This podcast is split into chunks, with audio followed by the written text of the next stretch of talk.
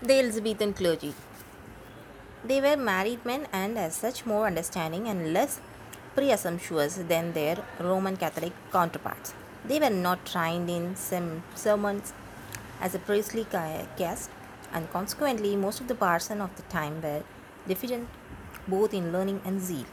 Their Pope was Queen Elizabeth of England, and their duty was to conduct church services as defined by the 39 Article, which was the constitution of the Church of England. Most of them were poor, and because of their poverty, it is not usual for the parish clergy to marry gentlemen's daughter.